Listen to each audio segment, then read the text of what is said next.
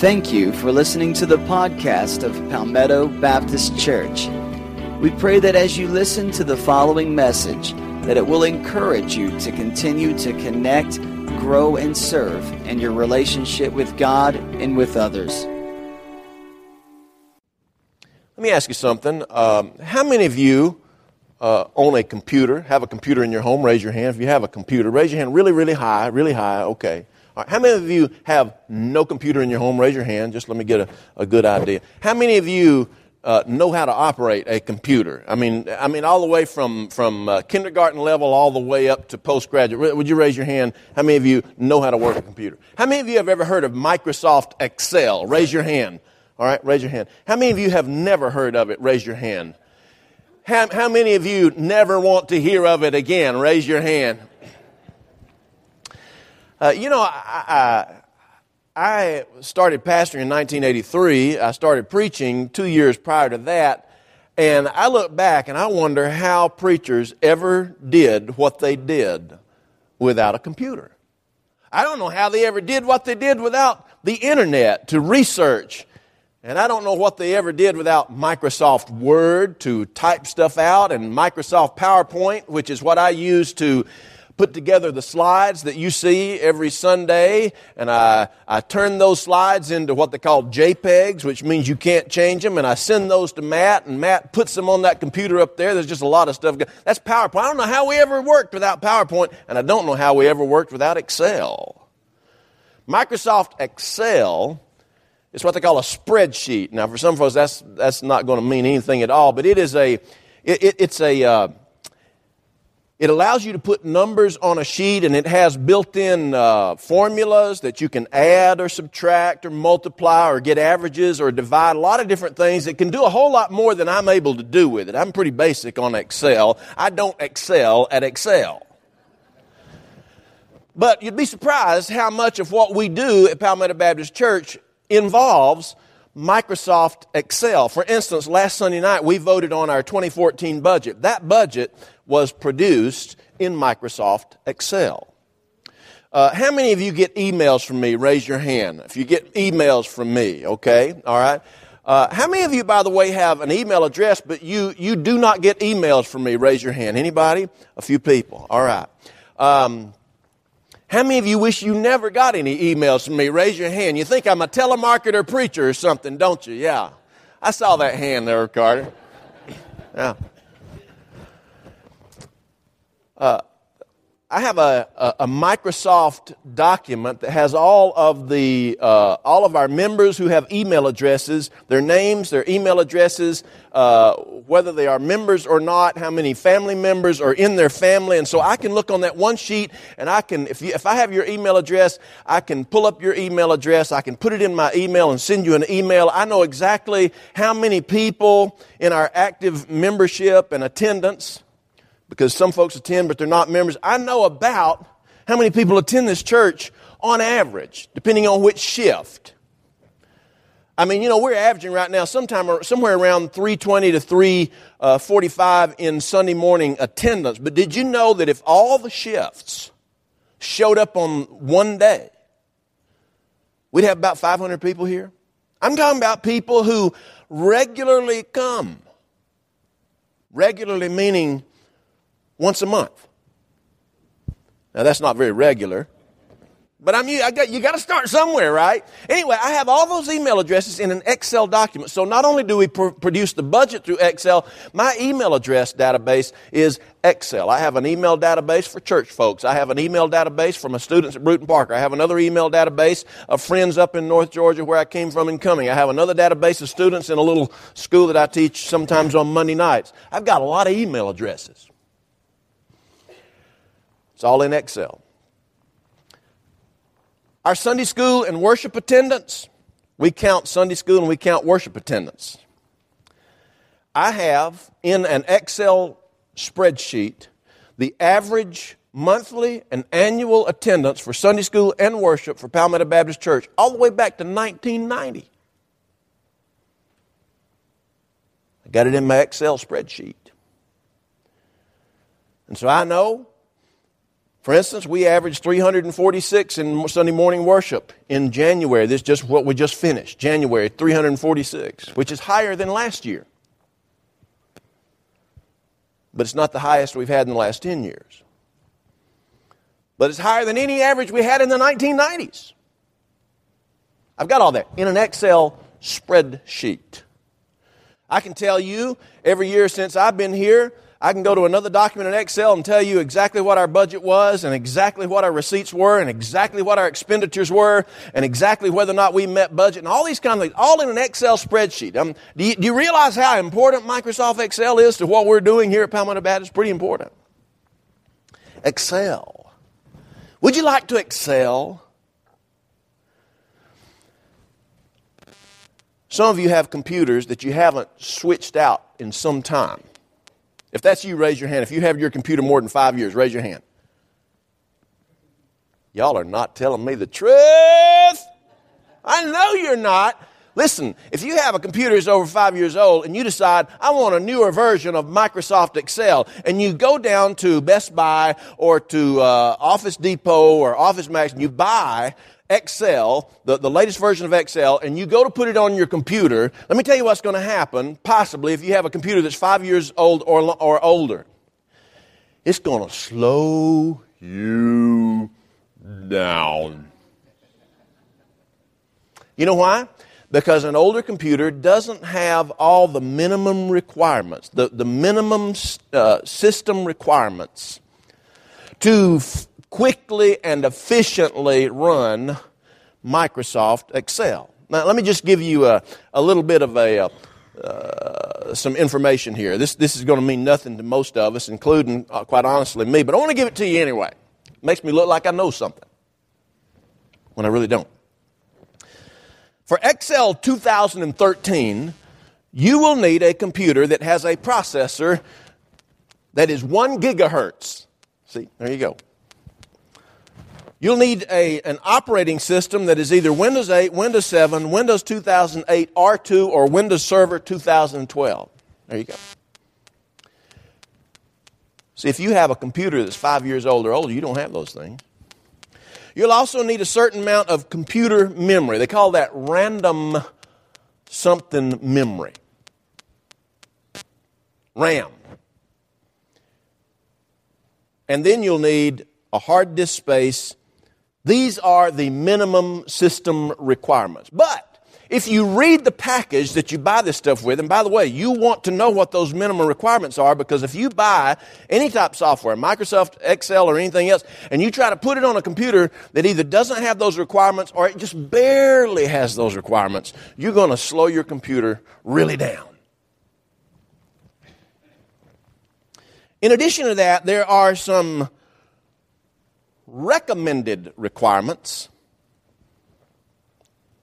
They would recommend that you have a touch enabled device, that you have extra hardware, that you have connectivity to uh, internet, all that stuff that we don't really know what, what's going on. And I'll tell you, I don't either. I'm just sharing you these things because I found them out. But here, here's, I'll, if you want to know really where I am, here's really where I am. You see, in some parts of the country, including uh, me, where I grew up in the country, you see, I have to translate. The computer language is like a different kind of language, and so I have to like translate. For instance, log on, which is in, used in computer, to me that means make the wood stove hotter.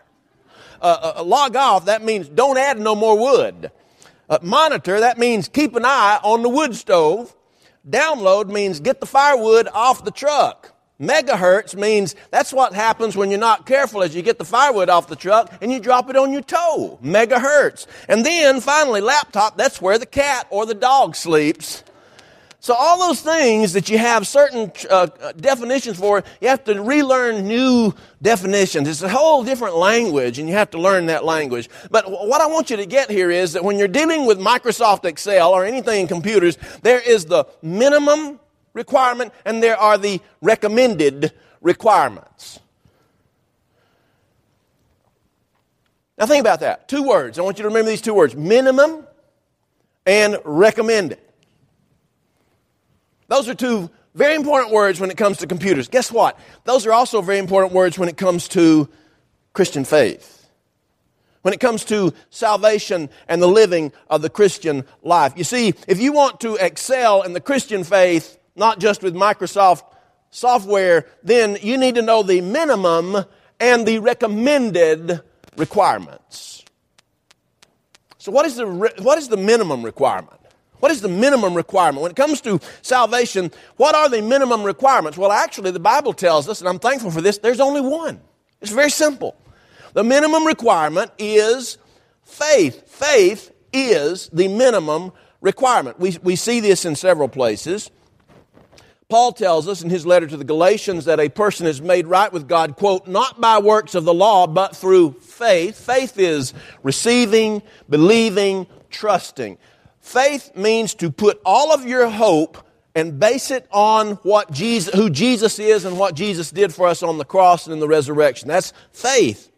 Paul again says in Romans chapter 8 verse 1, he says we're saved through faith and he assures us that there is, quote, no condemnation for those who are in Christ Jesus. He tells us again in Ephesians chapter 2 verses 8 and 9, he says, For by grace are you saved, that not of yourselves, it is the gift of God, not of works, lest anyone should boast. It is by faith. It is free. That is it. Occasionally, some folks, not often, thank God, there are those who come to me and they're a little irritated because when folks come down to join the church, they think they say, "Well, did you not ask them or did you not inquire to them about what sin they've committed before they join the church?" I said, "No, and I'm not going to." There's only one question I'm interested in when people come to join this church, and that is, do you have a relationship with Christ? And so I will look for a, a yes answer that is credible to me that witnesses to the fact that they have invited Christ. Listen, I don't, I, when Jesus comes to us, he, he, he takes us by faith. I, I receive him. John 1.12 says, as many as received him, to them he gave the permission, the power, the authority, the right to become children of God. So I'm not going to ask somebody what sin they've committed. Are you kidding me? We'd be here until doomsday interrogating people. All I want to know is, you, do you know the Lord Jesus? And that's it. Listen, that's all I care about. From that point on, the Lord will deal with folks. The Lord deals with me. The minimum requirement is faith. Now, that's what it takes to get into the Christian life. That's what it takes to become a Christian. And we don't need to make that any harder or complicated anymore. Just leave it at that. It takes faith. How do, you, how do you become a Christian? You place your faith in Jesus Christ. You receive Him as your Savior and Lord. You believe that when He died on the cross, He took your place, your sin debt, your penalty on Himself. That is faith. And that's what it takes to be saved. Some folks have a real hard time with this conversion experience, this point in time when they invite Christ to be their Savior to, to, to, save them, because they can't believe that something that valuable comes that simply.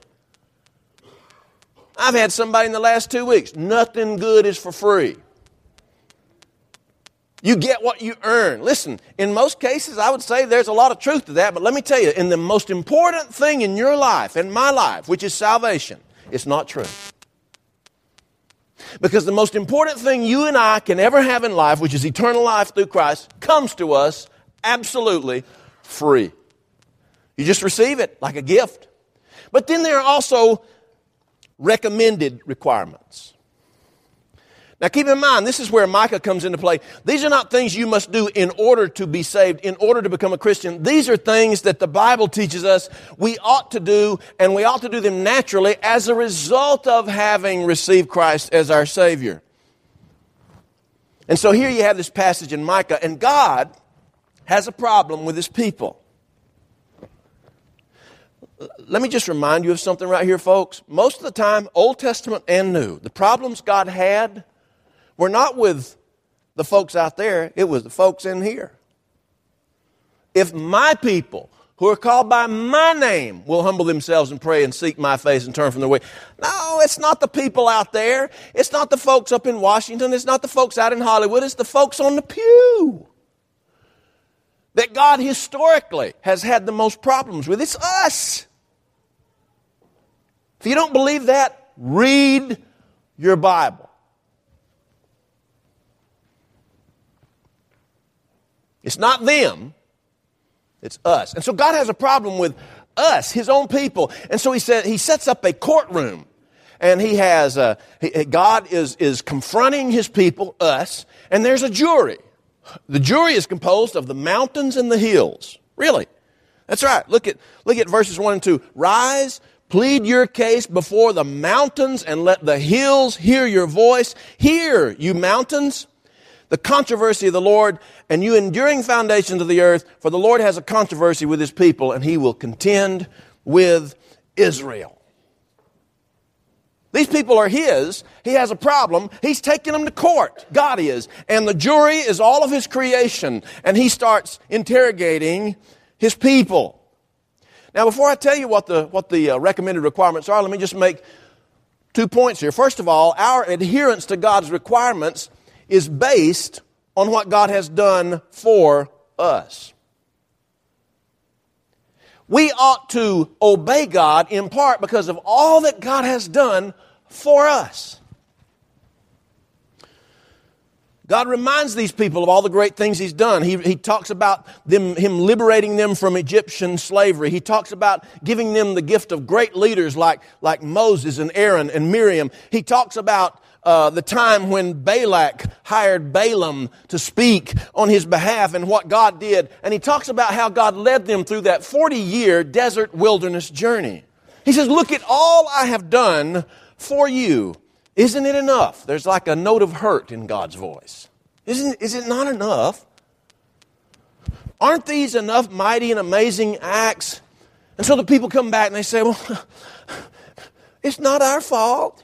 With what shall I come before the Lord? The Lord just won't be pleased. Should I bow myself before God on high? Shall I come before Him with burnt offerings, with calves of a year old? Will the Lord be pleased with thousands or ten thousands of rams? Shall I give my firstborn for my transgression? Shall I just burn myself for my transgression? What does God want?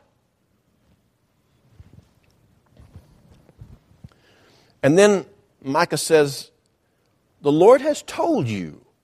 So, first of all, God's adherence to God's requirements is based upon what God has done for us. It's also based upon what God has said to us. What God has done for us, what God has said to us. The Lord has told you, he says, what he requires. It's very simple. He said, The Lord's told you. Can't you hear your mom when you're growing up? I've told you and I've told you that I told you that I told you. The Lord has told you, oh man what he requires. And here are the recommended requirements of God's people. Once you have received him by faith, here are the recommended requirements. First of all, he says, uh, You are to act justly. You are to act justly. Verse 8, He has shown you, O man, what is good, and what does the Lord require of you but to do justly, or to act justly? O King James says to do justice. That command to do justice, to act justly, means to treat other people the way you want them to treat you. It means to treat people fairly. It means to treat people with equality. It means to show concern, especially, and the Bible contests this, for people who are weak, the powerless, the exploited, the abused, those who literally don't have the sense enough to take care of themselves. God says, I want you to favor those people. I'm not asking you if you like it. That's what the scripture says. Can't read the minor prophets without realizing, and you can't read the Gospels without realizing that both Jesus and the minor prophets of the Old Testament, they favored the folks who couldn't fend for themselves.